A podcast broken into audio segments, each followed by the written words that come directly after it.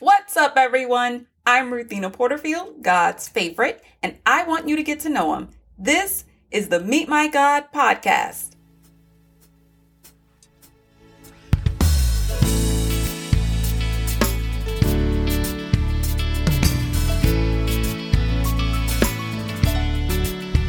Today we meet God in Acts chapter 9, verses 32 through 35. Get up. That's what Peter said to a paralyzed man in today's passage. The man had not moved for eight years until he was called by name, heard the promise of God, and commanded to act on that promise. Well, maybe this is what you need to do. Look in the mirror Remind yourself of God's promises and then command yourself to act on them.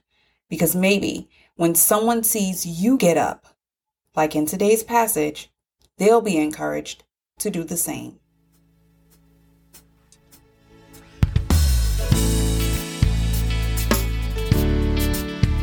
Thank you for listening, but don't forget to read the scriptures for yourself.